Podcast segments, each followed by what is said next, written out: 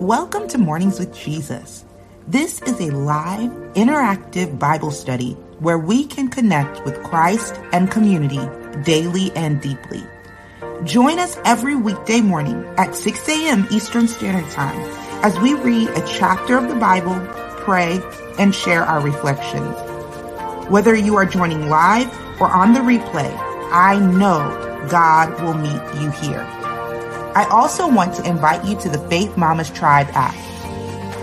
This is a free app where women of faith can connect, be encouraged, and have their faith strengthened. It's the online social space I know you've been looking for. So make sure to do three things before we start. One, subscribe to this channel. Two, share this with a friend. And three, download the app. Trust me, you'll be glad you did. Now let's dive into today's Mornings with Jesus.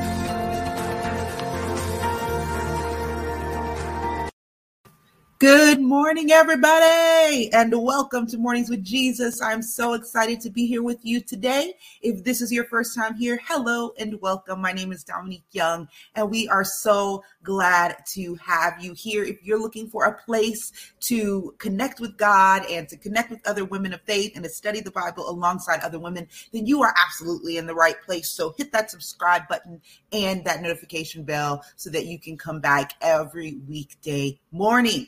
Before we get started, I want to say good morning to my friends that I see here live this morning. Good morning, Latrice. Good morning, Joanne. Good morning, Lilith. Good morning, Allison. Good morning, Natalia. Good morning, uh, Hi Quint- uh, wait, Hi Quintier. I was practicing right before. Hi, Quintier. Good morning. Hi, Quintier. Good morning, Mary. Good morning, Erica. Good morning, Brooke. Good morning, CJ. Good morning, Shanda. Good morning, Audrey. Good morning, Brandy. Good morning, Donna Lanita. Good morning, Lanita. Good morning, Anastasia. Hey, sis. How are you? How are you feeling? Good morning, T. Horton. Good morning, Celia. Good morning, Bridget. Good morning, Brandy. Good morning, Bevy. Good morning, good morning, good morning. Good morning, good morning, good morning. So excited to see you guys this morning. And you guys know how we like to do. Let's start our time off with a little bit of gratitude. What are you grateful to God for this morning? I'll start us off. I am grateful to God for all the devotional writers that wrote the devotional guide for the book of Judges. If you have not grabbed yours, please do. You can get it from inside the app and you can download it. You can print it out. You can put it in a binder um, to if you if you see my cousin D, she has like all of the studies in a binder. Like, and it's amazing to see how many studies we've done. So if you've never printed out one of the devotional guides, I encourage you to do so. The devotional guide writers worked so hard on this, and it's absolutely amazing. So I want to uh, go ahead and encourage you guys to download that if you haven't. So I'm just so grateful for every devotional writer, whether you wrote for the book of Judges or whether you've wrote, written a devotional before for Faith Mamas, we are so grateful for you and your willingness to share your gift with this community. All right, what are you guys grateful for? Amen. Lanita says, grateful for God changing my mind and giving me hope. Come on. Whew, changing my mind and giving me hope. Hallelujah. Good morning, Ellen. Amen. Brandy says, I'm grateful for morning talks with God. Hallelujah. Hallelujah. Good morning, Barb. Valerie says, Good morning. So happy I made it today and so happy to see you this morning. Woohoo. Anastasia said, Thankful for Jesus. Amen. And all God is doing in my life. Hallelujah. Lilith says, I am grateful to God for everything small and great. Whoo, hallelujah. God is so good, y'all. I don't know about you guys, but after yesterday, I've been singing songs to God all day, reminding myself of God's goodness and that He is so amazing and awesome. And I encourage us to remind ourselves every single day of how amazing God is Latrice says, grateful for God always being near when I call. Amen. Ellen says, grateful for new mercies to look forward to every day. Amen. Allison says, I'm grateful for the songs that pop up and stay in my heart, especially when I need encouragement, strength, peace. Amen. Mary says, I'm grateful I can worship in the midst. I'm grateful for the growth God is doing in me and the fight in the spiritual realm. Come on. Audrey says, I'm grateful for God's peace. There is nothing like it when so much is going on. Amen. T. Horton says, I'm grateful to God for his love. Hallelujah. Celia says, I'm so grateful for God's unwavering love. Amen. Mary says, I'm grateful to remind myself of God's word when thoughts are contrary to his word. Amen. Bevy says, I'm grateful to God for my loving and caring husband, James also for this devotional time with you, my sisters. Amen. Erica says, I'm grateful that, gr- that his grace is sufficient for me. Come on, Erica. Amen. I saw your post last night and I needed it right when I saw it. So praise God. Grateful that his grace is sufficient for me. Natalia says, I'm grateful to be back with you all live. Whoop, whoop, whoop. Amen. Barb says, grateful for the Monday word. It's it's a, a thin line between ministry and money right on time. Oh, praise God. He was in the uh, ministry Monday. Amen. Praise God. All right, y'all. All right, y'all. Well, let's go on ahead and pray as we prepare to jump into Judges chapter 6. And I'm sure it's going to be a good one. Our devotional writer for today was Donita. It's a powerful devotional. After this, I encourage you to check it out. But we are going to be reading Judges chapter 6 today. And we're getting ready to pray. And Allison says, I'm grateful for the desire to study and study with so many wonderful faith mamas. Me too. I'm so grateful. And y'all, I can't wait to meet a lot of you guys in person in September. Oh my goodness, I'm so excited. Joanne says, I'm grateful for another morning to study God's word and restful and a restful spring break back to work today. Please pray for Columbia, South Carolina. Over the weekend, we had several killings of AA males. All right, we definitely pray. Let's go ahead and pray now. We're going to pray in um, as we prepare to jump into Judges chapter 6. And yeah, let's go. Father God, we thank you, Lord, so much for the opportunity to just be grateful for who you are. Lord, we do lift up South Carolina, Lord God. You know all that's going on there. Father, we pray, Lord God, for the individuals that have lost family members, Lord. We pray that you comfort them, that you be with them. We pray, Lord God, that you be with that entire area, Lord God, and that you walk with them and walk them towards you, Father God. We thank you for what you're doing. We thank you that you are on the scene already. So, Lord God, we just thank you, thank you, thank you. Father, as we prepare to jump into Judges chapter 6, we pray that you would draw us close to you this morning, that you would show us yourself, that you would help us to see you, Lord God, that you would help us to understand the text, Lord, and that you would help us to understand how you would have us to apply what we're learning to our lives today. Father, we thank you. We give you all the glory, honor, and praise. We ask you to have your way, Lord, for where you lead, we will follow. In Jesus' mighty name. Amen. Amen. Amen.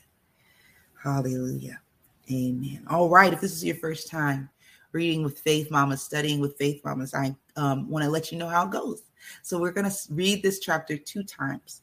The first time, we will just read over it and kind of get a picture in our minds of what's going on in this story. The second time, we'll take out our pens, we'll take out our highlighters, highlight keywords right in the margin, right in your journals. And then we'll go into a time of personal reflection and then into a time of corporate reflection. If that is something that you are interested in, then you are in the right place. And I'm excited to dig into the word with you today. All right, here we go. Judges chapter 6. Judges chapter 6. The Israelites did what was evil in the sight of the Lord. So the Lord handed them over to Midian seven years, and they oppressed Israel. Because of Midian, the Israelites made hiding places for themselves in the mountains, caves, and strongholds. Whenever the Israelites planted crops, the Midianites, Amalekites, and Qedemites came and attacked them. They encamped against them and destroyed the produce of the land, even as far as Gaza. They left nothing for Israel to eat, as well as no sheep, ox, or donkeys. For the Midianites came with their cattle and their tents like a great swarm of locusts. They and their camels were without number, and they entered the land, they entered the land to lay waste to it. So Israel became poverty stricken because of Midian, and the Israelites cried out to the Lord. When the Israelites cried out to him because of Midian, the Lord sent a prophet to them. He said to them, This is what the Lord God of Israel says I brought you out of Egypt and out of the place of slavery. I rescued you from the power of Egypt and the power of all who oppressed you. I drove them out before you and gave you their land. I said to you, I am the Lord your God. Do not fear the gods of the Amorites whose land you live in. But you did not obey me. The angel of the Lord came and he sat under the oak that was in Ophrah, which belonged to Joash, the Ab- Abiezrite. His son Gideon was threshing wheat in the winepress in order to hide it from the Midianites.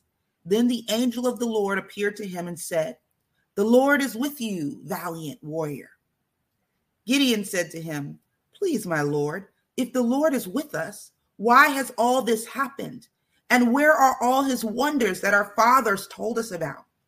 They said, Hasn't the Lord brought us out of Egypt? But now the Lord has abandoned us and handed us over to, to Midian.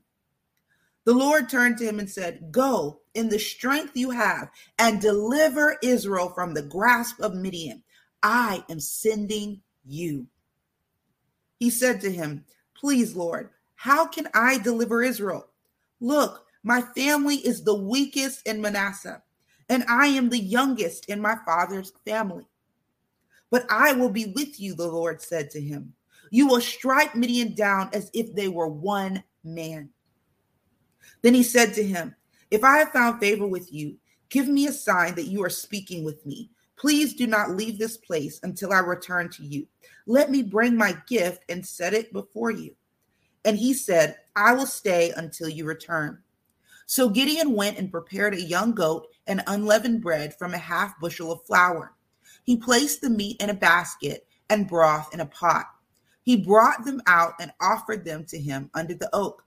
The angel of God said to him, Take the meat with the unleavened bread, put it on this stone, and pour the broth on it.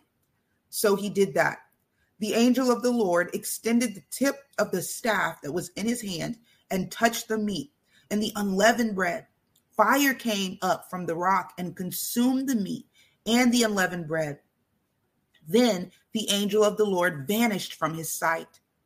When Gideon realized that he was he was the angel of the Lord, he said, "Oh no, Lord God, I have seen the angel of the Lord face to face." But the Lord said to him, "Peace to you. Don't be afraid, for you will not die." So Gideon built an altar to the Lord there and called it the Lord is Peace. It is still in Ophrah of the Abiezrites today. On that very night, the Lord said to him, Take your father's young bull and second bull, seven years old. Then tear down the, the altar of Baal that belongs to your father and cut down the Asherah pole beside it. Build a well constructed altar to the Lord your God on top of this mound. Take the second bull and offer it as a burnt offering with the wood of the Asherah pole you cut down. So Gideon took 10 of his male servants and did as the Lord had told him. But because he was too afraid of his father's family and the men of the city to do it in the daytime, he did it at night. When the men of the city got up in the morning, they found Baal's altar torn down, the Asherah pole beside it cut down, and the second bull offered up on the altar that had been built. They said to each other, Who did this? After they made a thorough investigation, they said, Gideon, son of Joash, did it. Then the men of the city said to Joash, Bring out your son. He must die because he tore down Baal's altar and cut down the Asherah pole beside it. But Joash said to all who stood against him, Would you plead Baal's case for him? Would you save him? Whoever pleads this case will be put to death by morning. If he is a god, let him plead his own case because someone tore down his altar. That day he was called Jerubbaal, since Joash said, Let Baal contend with him, because he tore down his altar. All the Midianites, Amalekites, and Qedemites gathered together, crossed over the Jordan, and camped in Jezreel Valley. The Spirit of the Lord enveloped Gideon, and he blew the ram's horn, and the Abiezrites rallied behind him. He sent messengers throughout all of Manasseh who rallied behind him. He also sent messengers through Asher, Zebulun, and Naphtali who also came to meet him. Then Gideon said to God, If you will deliver Israel by my hand, as you said, I will put a wool fleece here on the threshing floor. If dew is only on the fleece and all the ground is dry, I will know that you will deliver Israel by my strength, as you said. And that is what happened. When he got up early in the morning, he squeezed the fleece and wrung dew out of it, filling a bowl with water. Gideon then said to God, Don't be angry with me. Let me speak one more time. Please allow me to make one more test with the fleece. Let it remain dry and the dew be all over the ground. That night, God did as Gideon requested, only the fleece was dry and the dew was all over the ground. Let's read this chapter one more time. Judges chapter 6. The Israelites did what was evil in the sight of the Lord. So the Lord handed them over to Midian seven years, and they oppressed Israel. Because of Midian, the Israelites made hiding places for themselves in the mountains, caves, and strongholds. Whenever the Israelites planted crops, the Midianites, Amalekites, and the Qedemites came and attacked them. They encamped against them and destroyed the produce of the land, even as far as Gaza.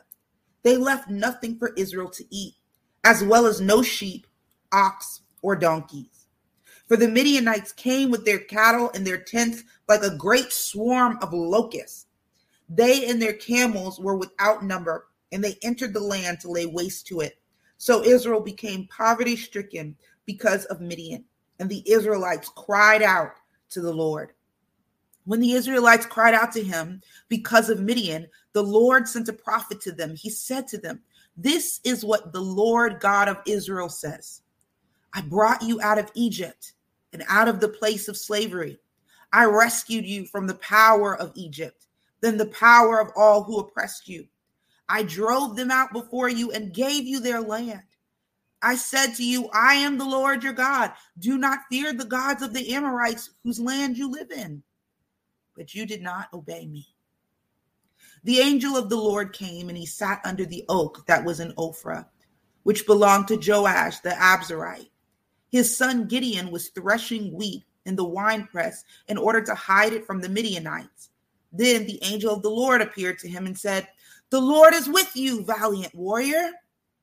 Gideon said to him, Please, my Lord, if the Lord is with us, why has all this happened?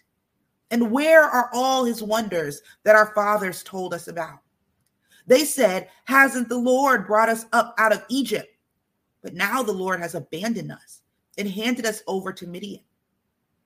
The Lord turned to him and said, Go in the strength you have and deliver Israel from the grasp of Midian. I am sending you. He said to him, Please, Lord, how can I deliver Israel? Look, my family is the weakest in Manasseh, and I am the youngest in my, fa- my father's family. But I will be with you, the Lord said to him. You will strike Midian down as if it were one man then he said to him, If I have found favor with you, give me a sign that you are speaking with me. Please do not leave this place until I return to you. Let me bring my gift and set it before you. And he said, I will stay until you return. So Gideon went and prepared a young goat and unleavened bread from a half bushel of flour. He placed the meat in a basket and the broth in a pot. He brought them out and offered them to him under the oak. The angel of God said to him, Take the meat with the unleavened bread, put it on this stone, and pour the broth on it. So he did that. The angel of the Lord extended the tip of the staff that was in his hand and touched the meat and the unleavened bread, fire came up from the rock and consumed the meat and the unleavened bread. Then the angel of the Lord vanished from his sight. When Gideon realized that he was the angel of the Lord, he said, Oh no, Lord God, I have seen the angel of the Lord face to face. But the Lord said to him, Peace to you. Don't be afraid, for you will not die. So Gideon built an altar to the Lord there and called it the Lord is Peace. It is still in Ophrah of the Abiezrites today. On that very night, the Lord said to him, Take your father's young bull and second bull, seven years old. Then tear down the altar of Baal that belonged to your father and cut down the Asherah pole beside it. Build a well constructed altar to the Lord your God on top of this mound. Take the second bull and offer it as a burnt offering with the wood of the Asherah pole you cut down. So Gideon took 10 of his male servants and did as the Lord had told him. But because he was too afraid of his father's family and the men of the city to do it in the daytime, he did it at night. When the men of the city got up in the morning, they found Baal's altar torn down, the Asherah pole beside it cut down, and the second bull offered up on the altar that had been built. They said to each other, Who did this? After they made a thorough investigation, they said, Gideon, son of Joash, did it. Then the men of the city said to Joash, Bring out your son. He must die because he tore down Baal's altar and cut down the Asherah pole beside it. But Joash said to all who stood against him, Would you plead Baal's case for him? Would you save him? Whoever pleads his case will be put to death by morning. If he is a god, let him plead his own case because someone tore down his altar. That day he was called Jerubbaal since Joash said, Let Baal contend with him, because he tore down his altar. All the Midianites, Amalekites, and Qedemites gathered together, crossing crossed over the Jordan and camped in the Jezreel Valley. The Spirit of the Lord enveloped Gideon and he blew the ram's horn, and the Abiezrites rallied behind him. He sent messengers throughout all of Manasseh who rallied behind him. He also sent messengers throughout Asher, Zebulun, and Naphtali who also came to meet him. Then Gideon said to God, if you will deliver Israel by my hand, as you said, I will put a wool fleece here on the threshing floor. If the dew is only on the fleece and all the ground is dry, I will know that you will deliver Israel by my hand, as you said. And that is what happened. When he got up early in the morning, he squeezed the fleece and wrung dew out of it, filling a bowl with water. Gideon then said to God, Don't be angry with me. Let me speak one more time. Please allow me to make one more test with the fleece. Let it remain dry and the dew be all over the ground. That night, God did as Gideon requested. Only the fleece was dry and the dew was all over the ground. Let's pray. Father God, we thank you, Lord, so much for the opportunity to read this chapter in the book of Judges, Lord. And as we move into a time of personal reflection, we just ask you to lead our reflection time. Help us to see what it is that you want us to see help words and verses and certain things jump off the pages to us so that we can see you, so that we can see what it is that you would have for us to see. Lord God, we thank you. We give you all the glory. We give you all the honor. We give you all the praise. And we ask you to have your way in Jesus' mighty name. Amen. Amen. All right. Let's reflect personally on Judges chapter 6 and then we will come back and reflect corporately. Here we go.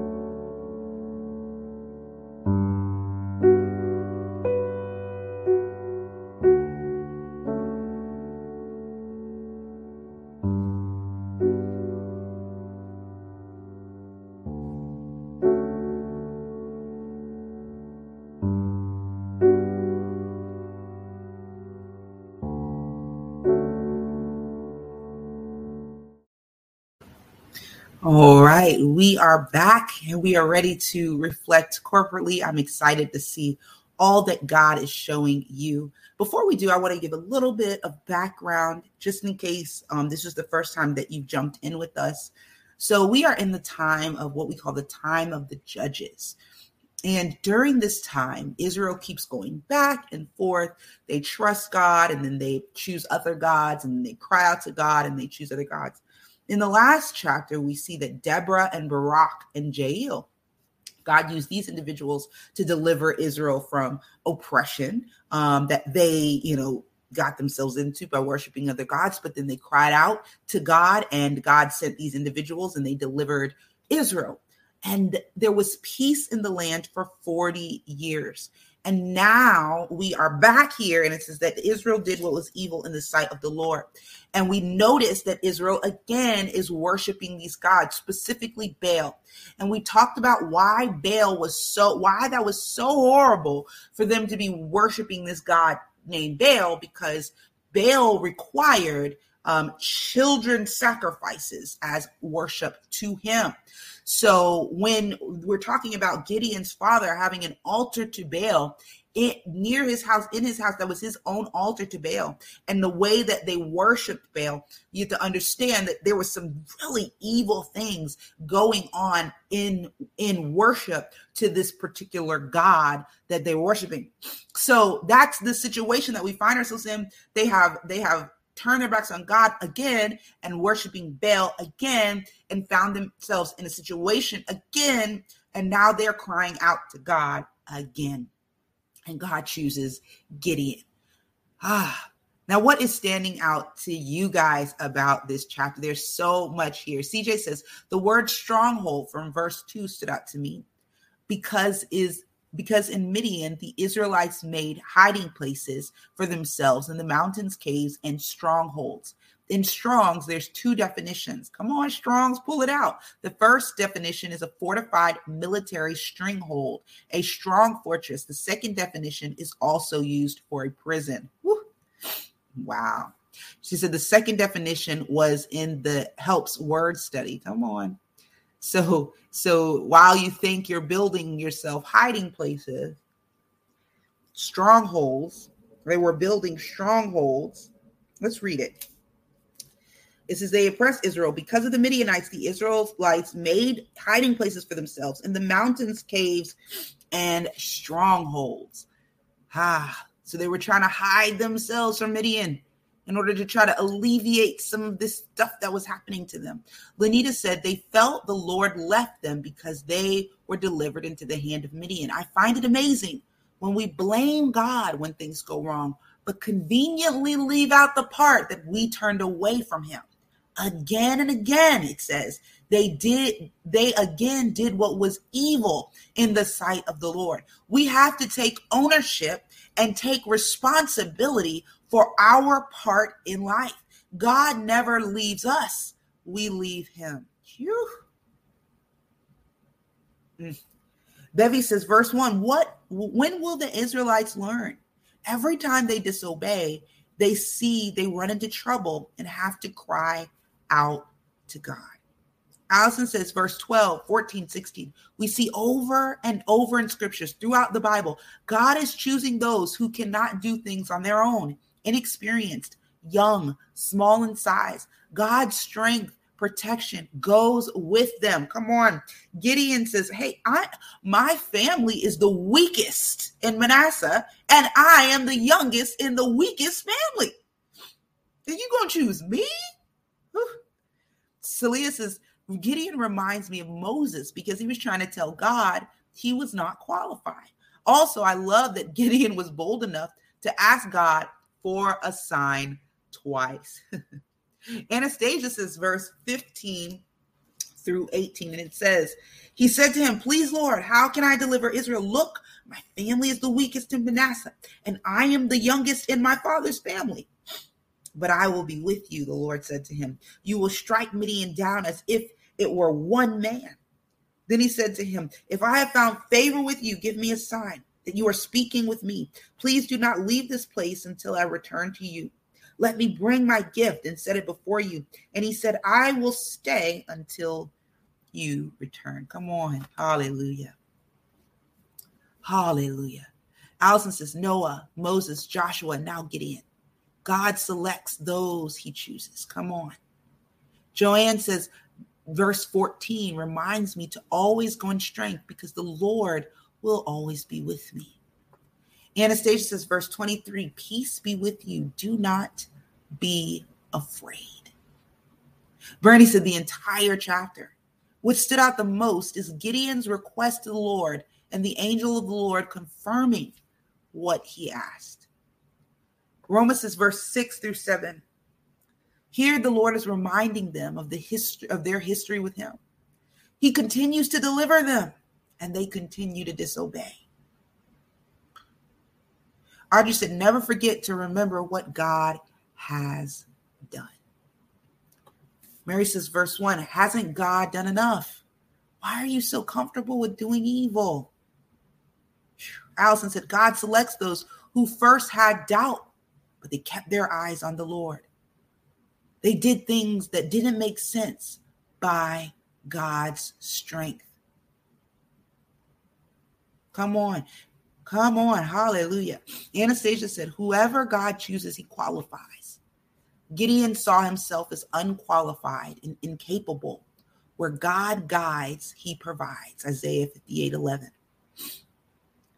Latrice says Gideon was afraid most of the chapter, but he didn't allow his fear to paralyze him into not doing anything.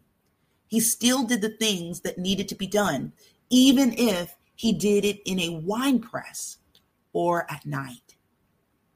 Then, even in his hiding, come on, there it is. Even in his hiding, that stood out to me. God called him a mighty man of valor.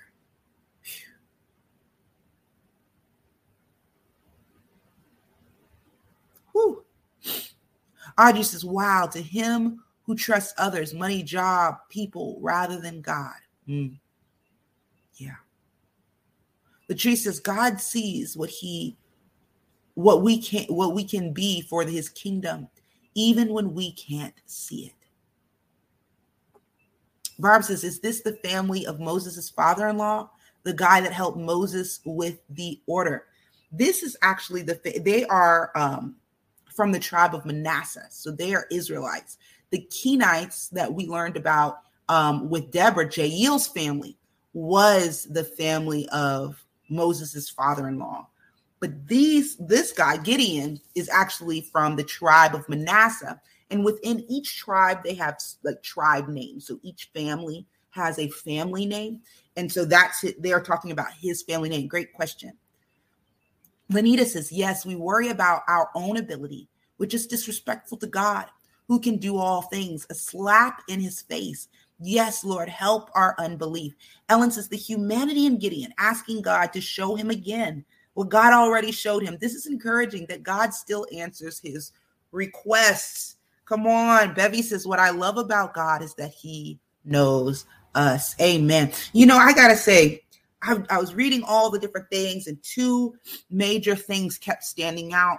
There was this one part where it's like God chooses the the the ones that we probably wouldn't choose right? God chooses the ones that we probably wouldn't choose. And then there was this other thing that kept coming out in the comments that was they kept forgetting about god. God kept doing the miraculous and they continued to forget about god. And what lenita said not only did they forget about god they then blamed god for their situation they couldn't see their own part in it so they blamed him for putting them there, not really realizing that, hey, y'all are the ones worshiping Baal. Y'all are the ones with Baal altars and, and sacrificing babies and putting up Asherah poles. And y'all the ones doing that. You gonna blame me? You gonna blame God? Woo. Oh my goodness. Whew. I want to just can we highlight that point real quick? Then we're going to move to Gideon. Can we highlight this point real quick?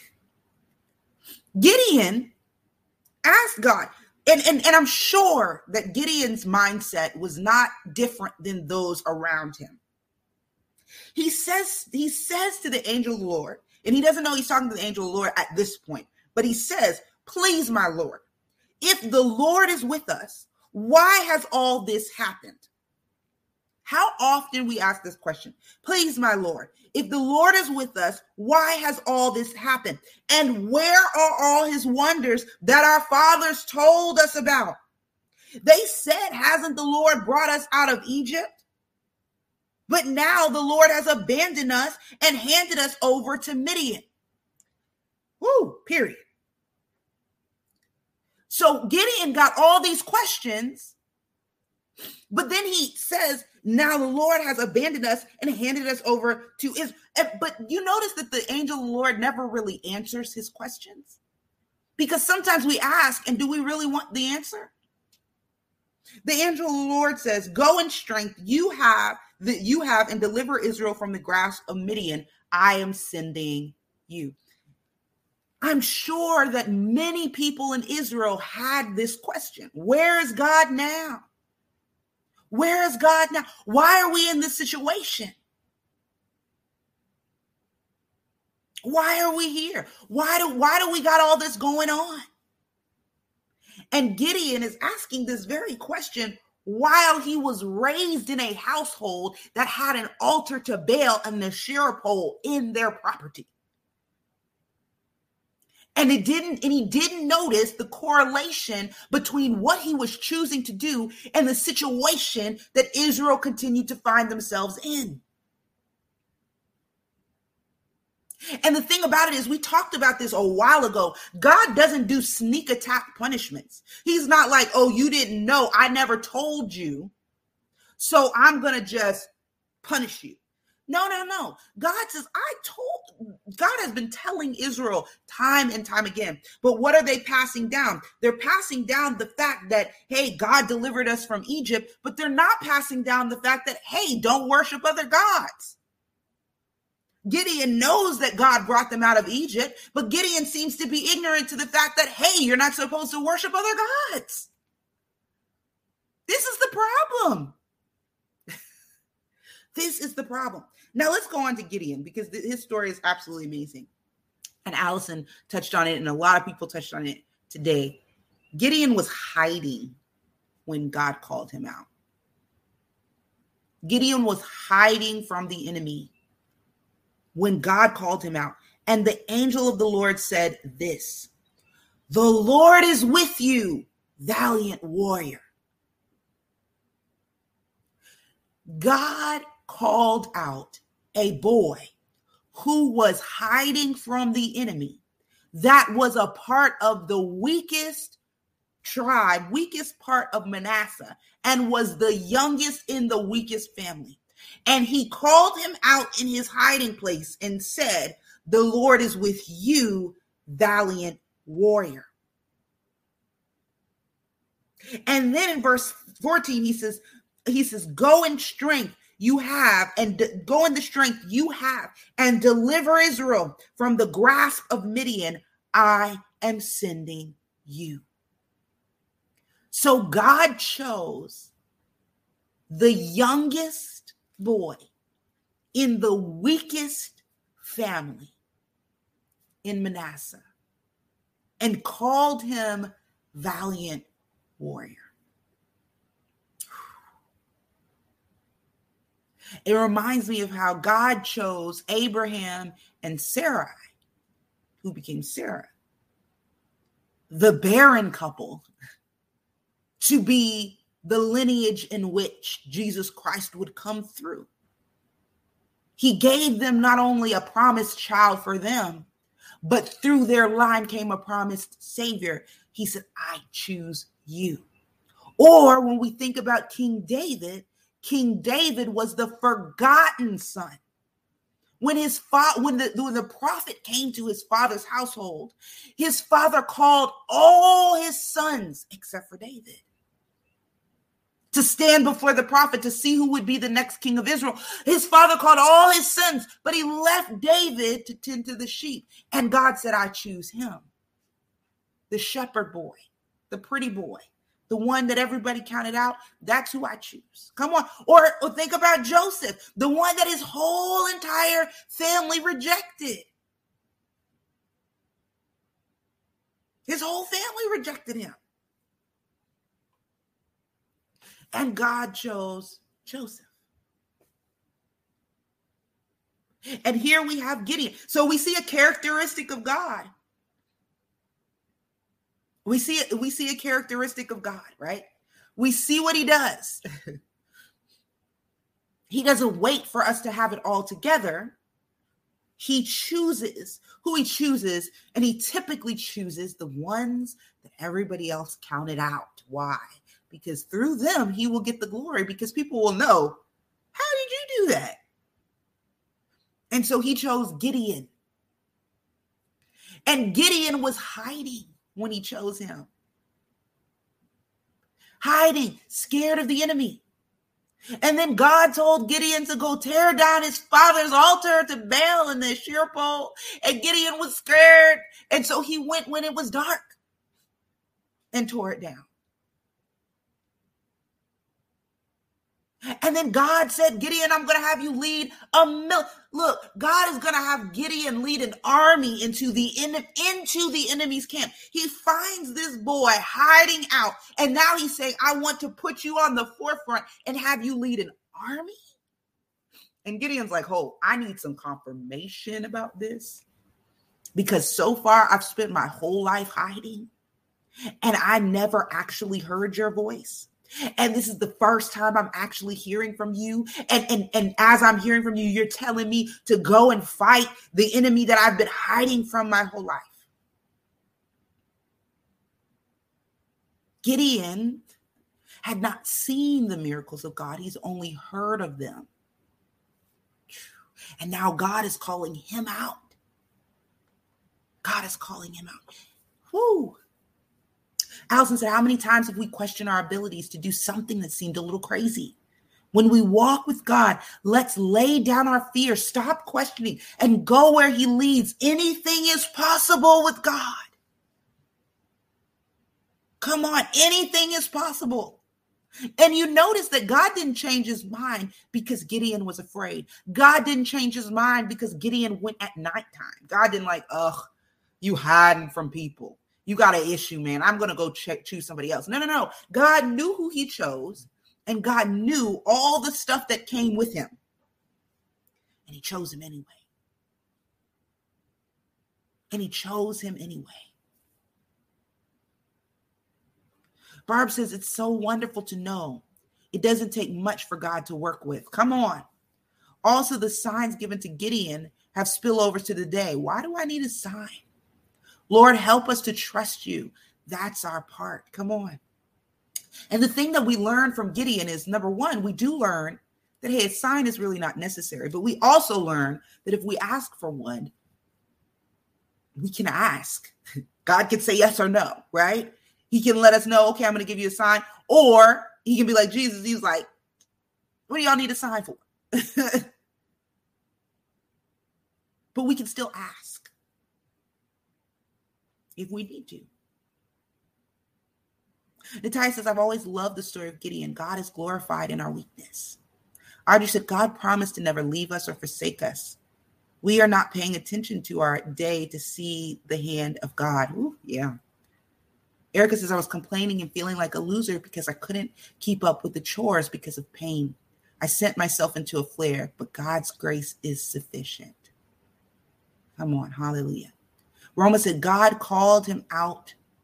The last shall be first. Social status, education, looks have nothing to do with God's call on our lives. No one is counted out.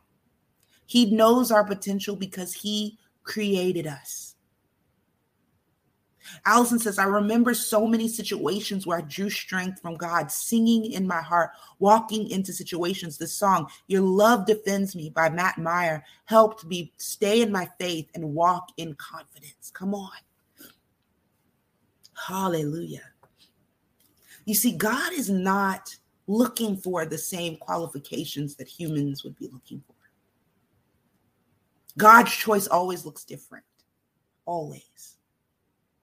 Remember, you let me tell you this story. So eventually Israel wants a king. They're tired of the judges, they're tired of the prophets, they're tired of all of this, and they want a king, just like all the other nations. Israel has an issue, like many of us. where we look at everybody else and we want what they got.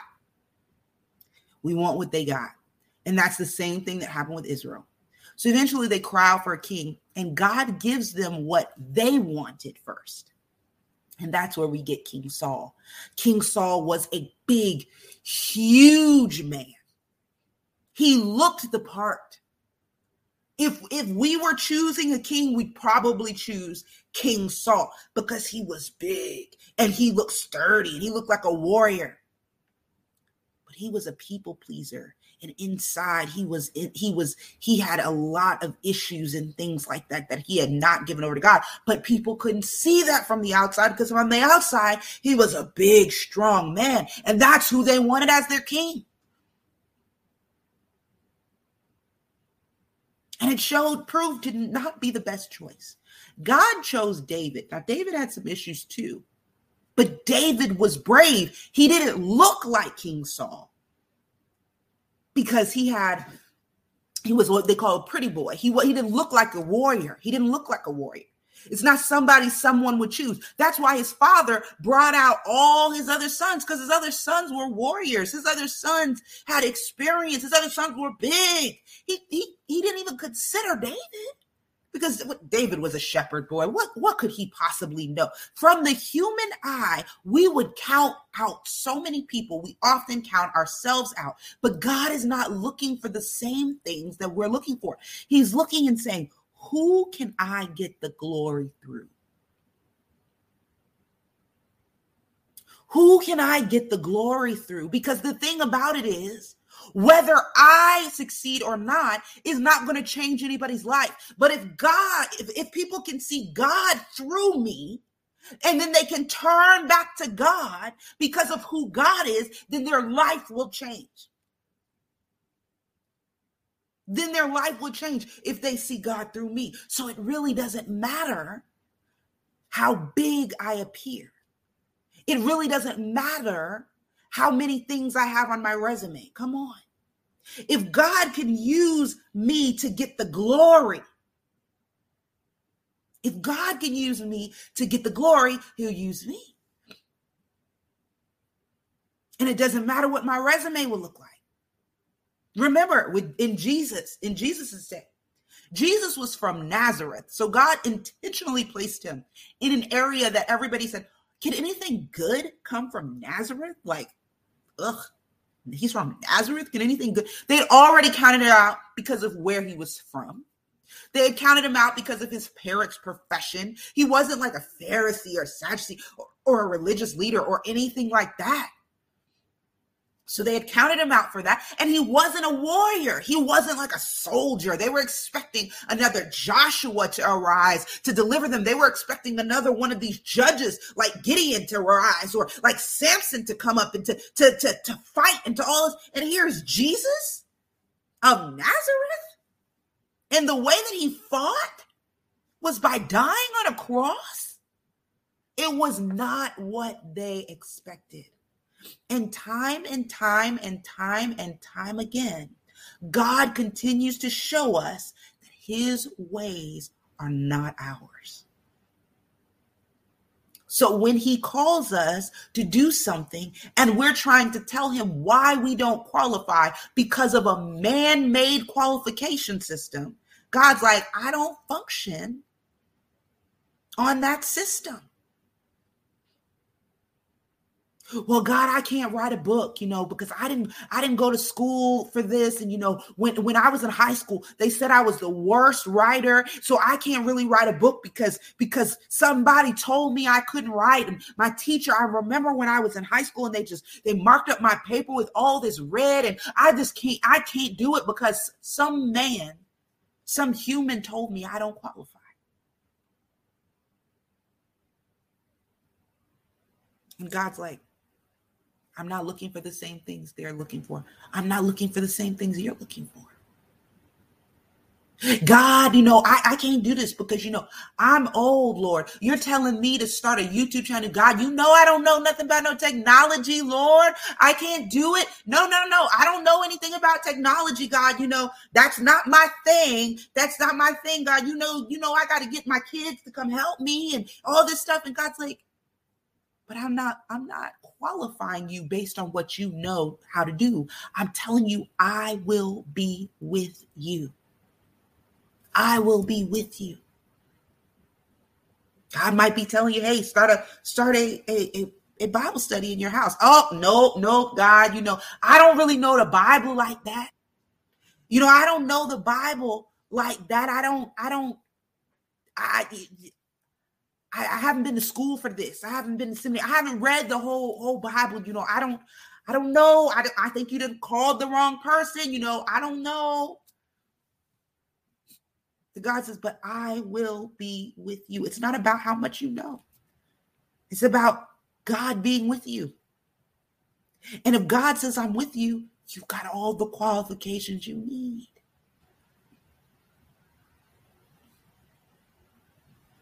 You've got all the qualifications you need. You've got all the qualifications you need. Audrey said, God will use the least likely, anoint them, and use them mighty for his kingdom. So true. Erica said, I felt like I didn't qualify because of my issues. Come on, God said, trust me. God might be calling you and saying, Hey, I want to use you to help other women that are going through similar things. Oh no, God, I don't even feel like I'm all the way delivered, Lord. I don't even feel like like no, no, no, you can't use me. You know, I still messed up. I still got issues. I still I will be with you. Like, oh no, God, you got to get somebody that's got like a degree for this. Like I, you know, and God's like, I didn't, I didn't put together the degree system. Y'all did. So I'm not going to call people based on system that humans created. I am God. I have a different way of doing things and I call who I call so that I get the glory out of their life. And now here's the trick though. How can I make sure to stay in a humble place so that I don't steal God's glory. Because when He does amazing things through your life, people are going to want to look at you. Will I point them back to God? Spoiler alert Gideon kind of gets in his head a little bit because God used him to do great things. And instead of pointing, eventually gets to a point, place where instead of pointing people to God, he kind of gets wrapped up in the praise and wrapped up in, oh man, because he went from being a nobody to being a somebody. So that is the, the thing. God will use us, but it is our responsibility to continue to point the praise back to him. To continue to point the praise back to him. Because why? He's looking for who he can he can he he can show himself through so that people can come to him. Remember what is god's mission? The redemption and reconciliation of humanity back to him. His mission is not to make you look like a big shot. Even though by him using you it might. So so gideon looked like a big shot after this. But we have to remember God's mission is not to make me look good. God's mission is the redemption and reconciliation of humanity back to Him. So I have to make sure that as God does this work and He elevates you, right? He elevates me or He elevates you to a particular position or to do something. I have to remember, ah, stay on mission. It's not for me to look good, it's for God to look good. It's not for people to come to me, it's for people to go to God, right? Woo. Romans said God will never share his glory. No, why? Because it's dangerous. If his goal is the redemption and reconciliation of humanity, and then he starts sharing his glory with you, and people thinking you saved them and not him, then they're going to put their trust in someone that cannot continually perform. So we when God does it, which he will, whatever he said, our job is to remember God did it, not us.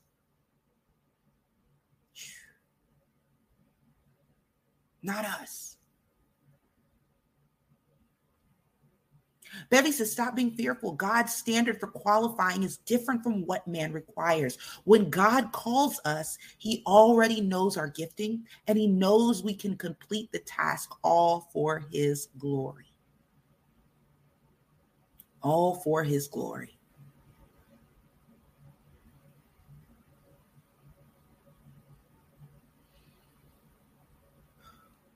And now the question becomes how do I know if God has called me to do something? Because the reality is, there's like this idea where anything I want to do must have been something God called me to do. And that's not necessarily true either. And that's why I don't go so hard on on um on Gideon for for asking for a sign. He didn't have a regular conversation with God on a regular basis. He wanted to make sure, hey, is this you? Are you really going to be with me? Are you really as strong and powerful as you say? And I don't think that if you don't know, I don't think there's anything wrong with asking.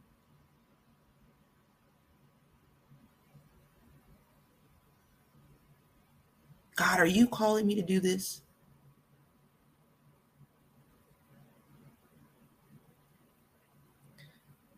Because, like we said, we've said it before, God is responsible for fulfilling his word, not ours.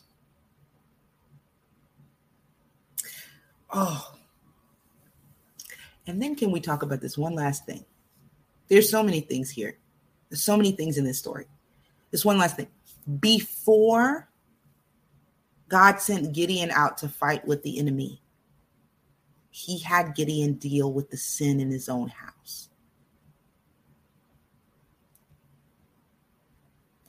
Before God sent Gideon out to fight the enemy, he had Gideon deal with the enemy that was in his own house.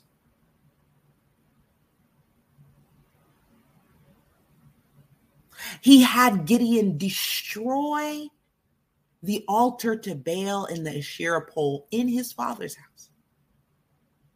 Not in nobody else's house, because ever a lot of people had these. A lot of people had these Baal altars. A lot of people had these Asherah holes, Asherah poles. But God said, "Go and destroy the ones in your house, in your family first, before I send you out, so that you don't even think that this Baal God delivered you." So that it is not a confusion to anybody else who delivered you let me deal with the issue in your house, and then I will send you out. He did the same thing with Moses. And it's a weird situation, but Moses was about to come out and it said that the, the, the Lord was about to kill him. Like it's just a crazy situation. And then his wife comes out and he she she circumcises her son. Oh, like it is a very bloody story. But the idea was Moses couldn't go to Pharaoh and he hadn't been faithful to what God told him to do, which was circumcise his son. He had to do that first before God could take him where it was going. So, woo. So, for some of us, God is saying, There's some stuff I've been asking you to deal with in your own home. And you want to go out and fight, but if you won't deal with the stuff in your own home, then you're not ready to fight.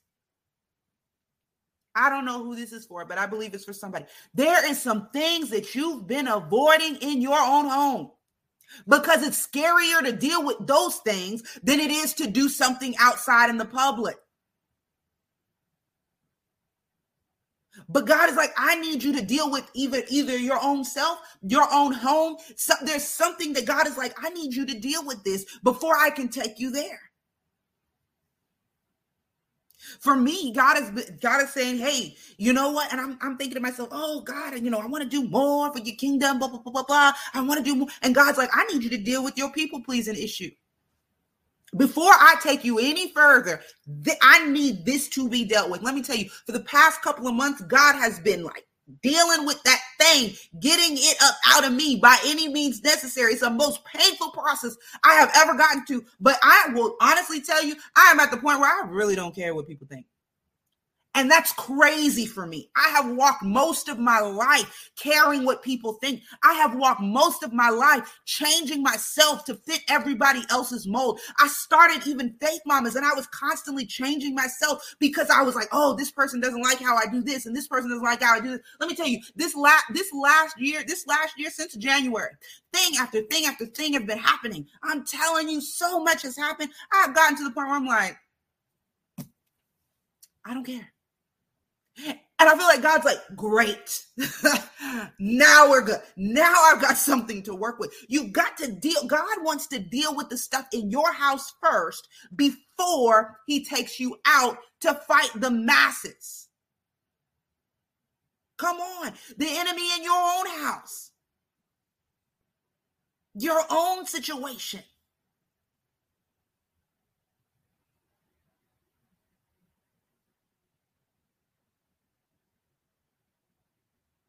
What what what what what shrines and temples and things have we built up in our own lives?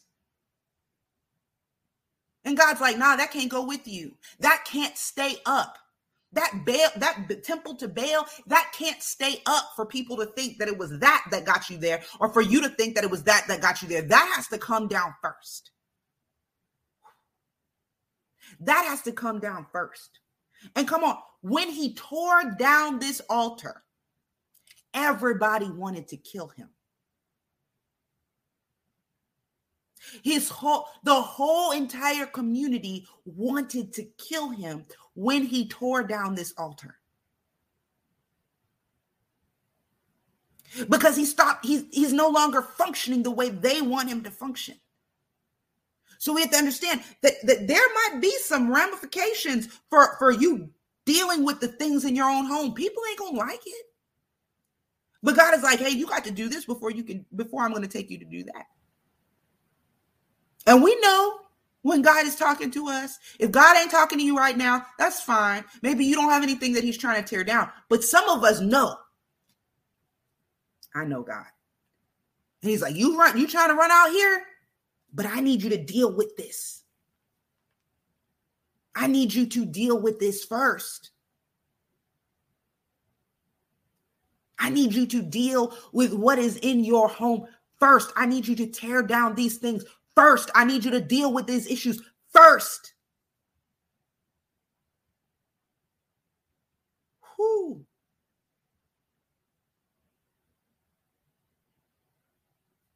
First. Come on, Natai says, I know. Come on. I need you to deal with this first. And there are honestly something, like I said, God is the same. Same God. So we can, even though we love the God in the New Testament, he seems so, oh, you know, thank you, Lord, for Jesus. God is still the same, old and new. He's still the same God. So when there's something in our life that's blocking us from getting to where he wants us to go, he is going to cause us to deal with that thing first before he sends us out. It doesn't mean he doesn't didn't qualify you. Think about it. He already called Gideon a valiant warrior. He already has what what Gideon is going to do. But now he's saying, "Great, that's who you are. That's what I what where I'm calling you right now. Now I need you to deal with this in your father's house. Tear it down." By any means necessary. Go at night. If you like he went at night. Okay, fine. As long as you tore, tore it down. Tear it down.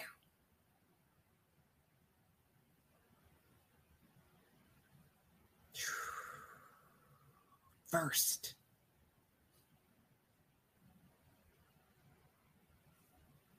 Mm-hmm. Because it's actually that enemy that's that's keeping you bound up. It's the it's their desire to constantly worship other gods that's actually keeping them bound up. It's not the uh, the enemy on the outside; it's the enemy they kept keep letting in on the inside.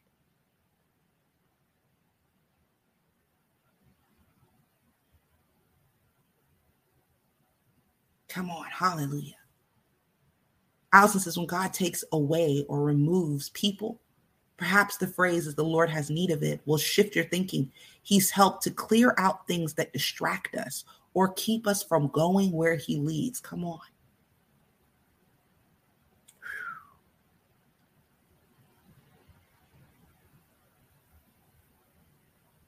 Whew. Deal with that first, that thing that God is, it seems small, but it also is like, mm. And God is like, you, but you can't go where I'm taking you with that still in your house. Latrice says, and he puts his finger on it too and starts dealing with you on, on exactly what it is you need to deal with. It's like this unsettled thing inside that just won't go away.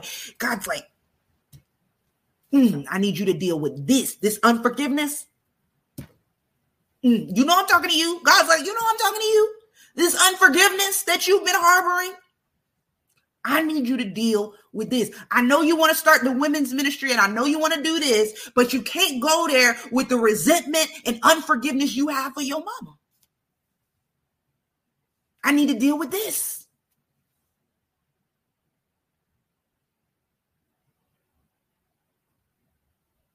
Don't worry, I'm still taking you where I'm taking you. I just need you to deal with this. Come on. Some of us, God's like, I need you to deal with your financial stewardship. This right here. I give you $10, you spend $10. I need you to deal with that. I don't need I don't need money to run out your hand like water. I need you to deal with this. Lord, please, I need this and this. God's like, I'm, I'm showing you, I'm giving you finances. And what are you doing with it? You're just spending it. You're not investing it. You're not, you're not, you're not, you're not, you're not giving any. You're just, oh, you hoarding it and you're just spending every, every dime you get. God's like, I need to deal with that. But God, you said that I was going to have a great business. God, you said that you were going to do this. God, I remember. I know what you said when I was praying. Yes, I'm still going to do that, but I need to deal with this. Before I take you to that, we need to deal with this. Oh, God. I need I need a financial breakthrough. You told me, you told me that a financial breakthrough was coming. What did Gideon say at the beginning? He says, "Where where is God? Where is God? Where are all his wonders that my father told me about? Where's all this stuff?" And what does God tell him to do first? Get rid of Baal. Cuz it's blocking you. Get rid of Baal's temple in your own house. Because that's the thing that's blocking you you want to answer to your question? Where is this? Where is that? That thing is blocking you from the next step. Go ahead and get rid of it. Okay, you got to go at night. Okay, you a little scared. That's fine. Get rid of it. Get rid of it. Get rid of it. Come on. It's blocking. Whoo! God Oh God, where are you, Lord? Where is my financial breakthrough, God? Where are you? Where is the God of provision that my family told me about? And God's like, you know, I've been talking to you about how you've been using your money. I need you to listen.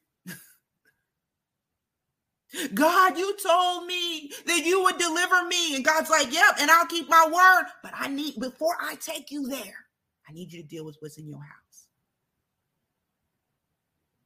Because if not, the things that you didn't deal with will come and eat the blessing. It'll just take it right away.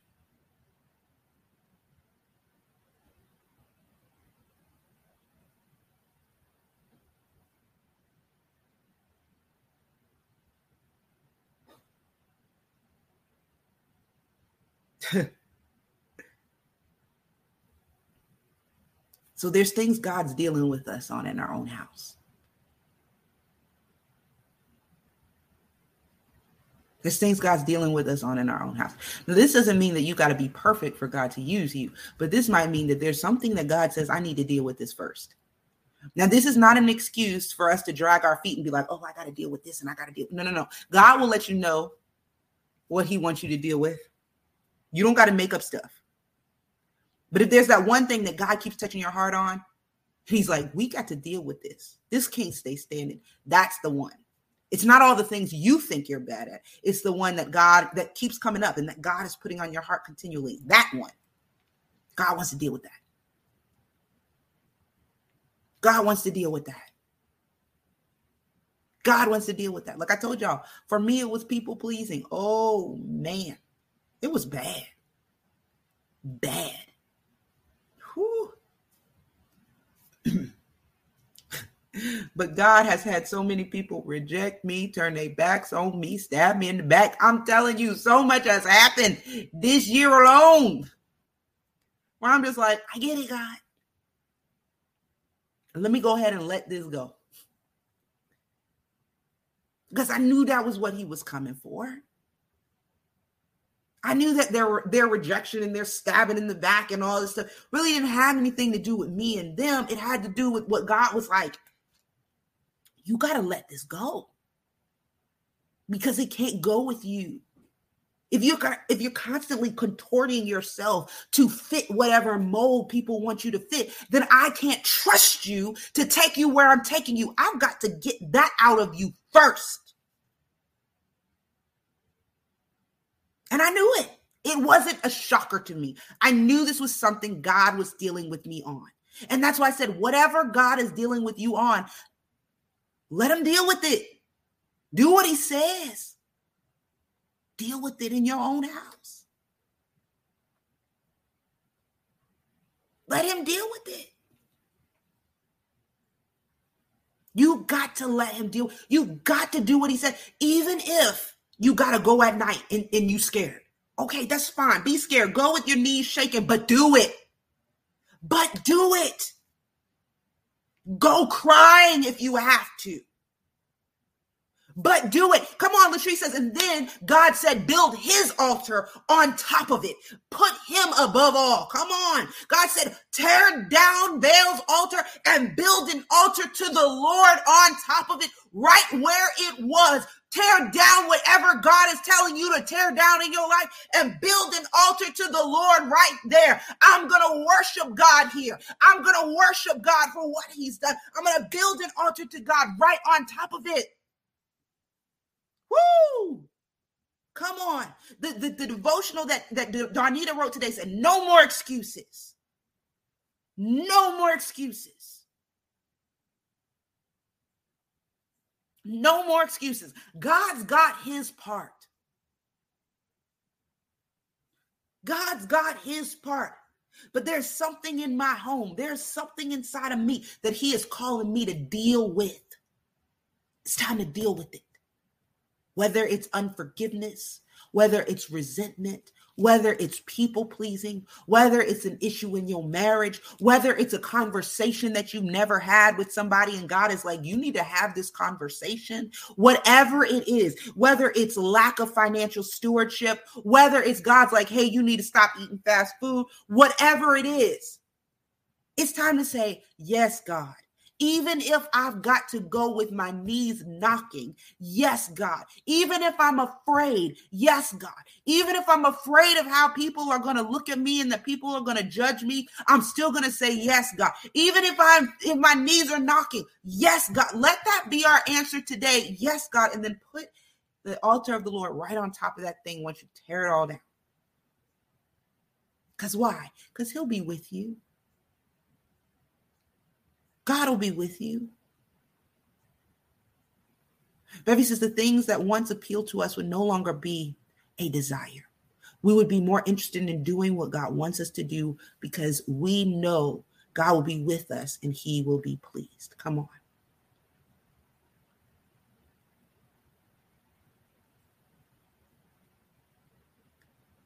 Phyllis, the Dave Ramsey's program is helping me doing the snowball effect to get rid of all credit cards after I cut them off. Do not need credit cards. Okay, hey, come on. And people might look at you crazy. People might reject you. God might be telling you, hey, I need you to stop doing this. And people might be like, oh, girl, you're not going to the club with us no more. No. God said I need to stop. What? What? Come on, Gideon's whole own family wanted his own his own neighbors wanted to kill him. Thankfully, his daddy stood up for him, which was nice. But his neighbors wanted to kill him.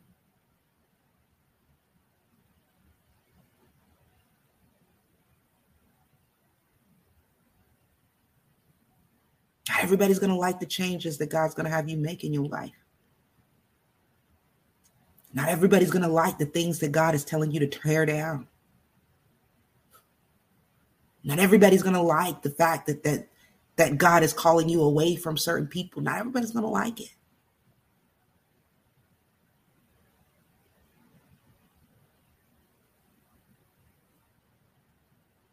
But the thing that God is calling you to do, we got to deal with the thing he's calling us to do in our own house first, in our own lives, in our own in our own person first. Romans says, trust the process. God knows best. We can't just go to the bank and get approved for a loan. You have to fill out the application. There's a process to all things. There's a process. Latrice says, I had times when I would try to justify things I didn't want to let go of. I knew, come on, this is the thing. I knew God wanted me to turn turn them over, tear them down.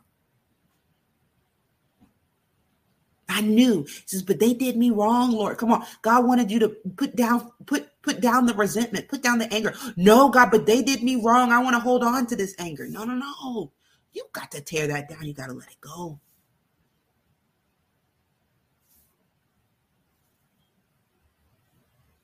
Philippians, uh, Allison says, Philippians 4:13, I can do all things through Christ who gives me strength. I can do the things God wants me to do because He is with me. I can forgive. Come on. Usually we use this phrase to be like, I can start this business, I can do this, I can, I can, but what about I can forgive? I can do this in Christ's strength. I can let go of this anger. I can do this in Christ's strength. I can have that conversation. I can do that in Christ's strength. I can do that in Christ's strength. Allison says, The Lord has need of it. Nothing is wasted. Lean not into your own understanding. Let go and let God. Trust God. That's my part. Testimony loading. Come on. I can do what God is asking me to do because I have the strength of Christ. Hallelujah. It's it might be hard. My knees might be knocking. I might go at night like Gideon did, but I can do it in the strength of Christ. I might be afraid of what the people might think about me when I do this. But I can do it in Christ's strength. In the strength of Christ. I can deal with my heart. I can deal with with the things that are going on in my home that God is calling me to deal with. Through the strength of Christ.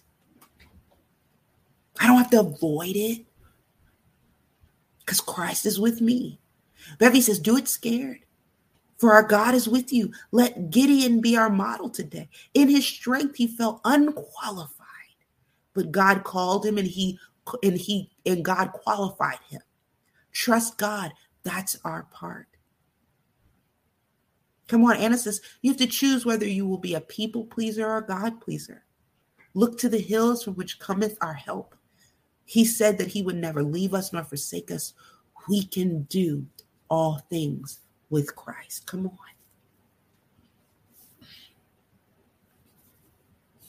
So yeah, you might have to tell your friends you can't go out to dinner with them every every Friday. You might have to suggest, "Hey, can we eat in? Can we um have a game night in the house instead of going out to spend money because God really has told me that I need to stop all this spending." And they may not like it.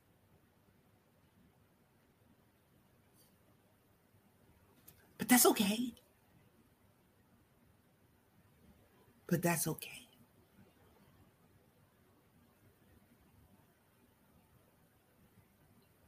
Do what God is asking you to do in your home, in your life. First. And He's going to take you where He needs you to go. Don't worry about it. Don't leave the the the the, the ends loose. Do what God is calling you to do. Don't well, my mama used to say, don't put the cart before the horse. The horse before the cart, the cart before the horse. Yeah. don't put the cart before the horse. Let's deal with what God is showing us to deal with in our own house. In our own house. There's some things we need to tear down in our own house.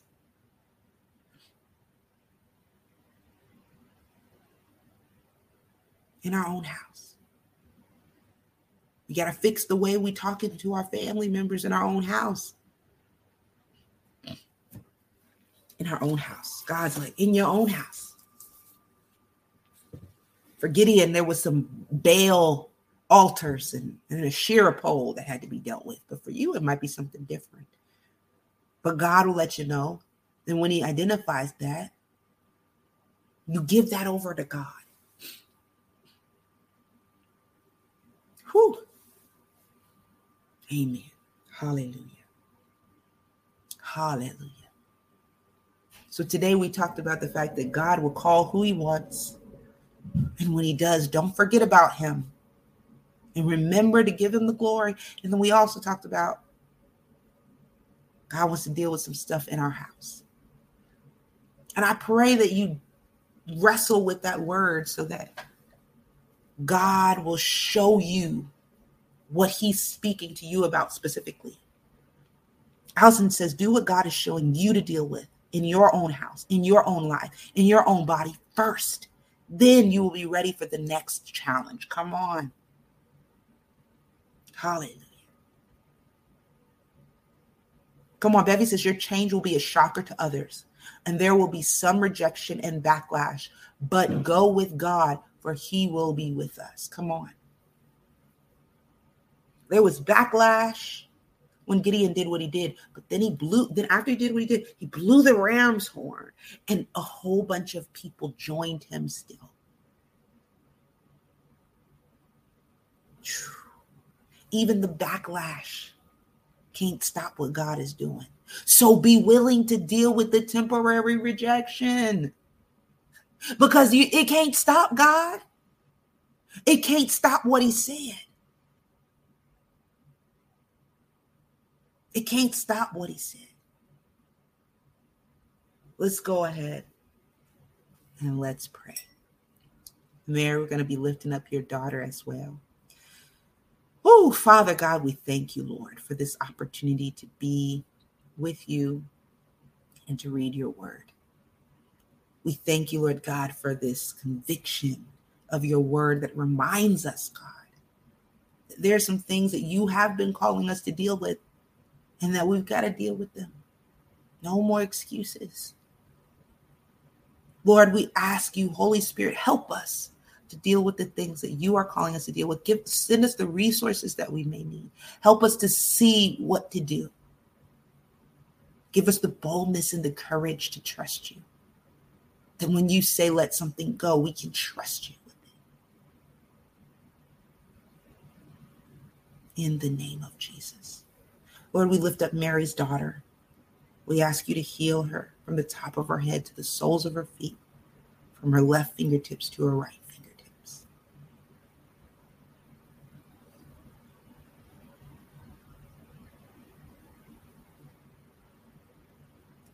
And Father, we ask that this word that that we read and that that is kind of wrestling in us, Lord, that you would help us to know how to apply it directly to our lives. Lord, we give you the glory. We give you the honor and we give you the praise and we ask you to have your way in our lives. We thank you for the growth. We thank you for the change. We even thank you for the daily challenges that allow us to grow even more. We give you the glory, honor, and praise in Jesus' mighty name. Amen. Amen. Amen. Amen. Allison says, think of every trial as a test. Once we pass that test, there will be another. The trials make us stronger and better able to handle the next one. But God will always be with us through each one, no matter how long it takes. Amen. Amen. Thank you, Erica. Would you like, comment, share, and subscribe to this channel? It will help us to reach more women um, and be able to read the Bible alongside each and every one of them. Would you continue to pray for this ministry that that it would do whatever it is that God wants it to do, and that, yeah, Amen. I just God is so awesome. And if this ministry has touched your life in any way, please consider um, giving to the ministry so that we can continue to do these things. Lastly, if you have not already, please download the devotional guide for the book of Judges. It's a really good guide. Um, and it has some great reflection questions, and you can actually print it out, print it out for a friend, do it alongside one another, have these conversations with other people, your children, people in your house. Like these resources are here for you to take them and to do this with other people, right? You can take the resource, print the resources out. Look, print out the devotional guide, give it to your daughter, your teenager, do it together. So I hope that the resources help us to not just get it all for ourselves, but also to share it with someone else and have these conversations with others in our neighborhoods, in our families, um, and begin to to start a culture of reading the Bible and applying it to our lives and see that it won't just change your life, but it'll change the lives of so many others. I love you guys. I pray that you have an amazing, what day is it? I think it's Tuesday. It's Tuesday. amazing Tuesday. And I'll see you back here, Lord willing, tomorrow as we jump into Judges chapter 7. Bye for now.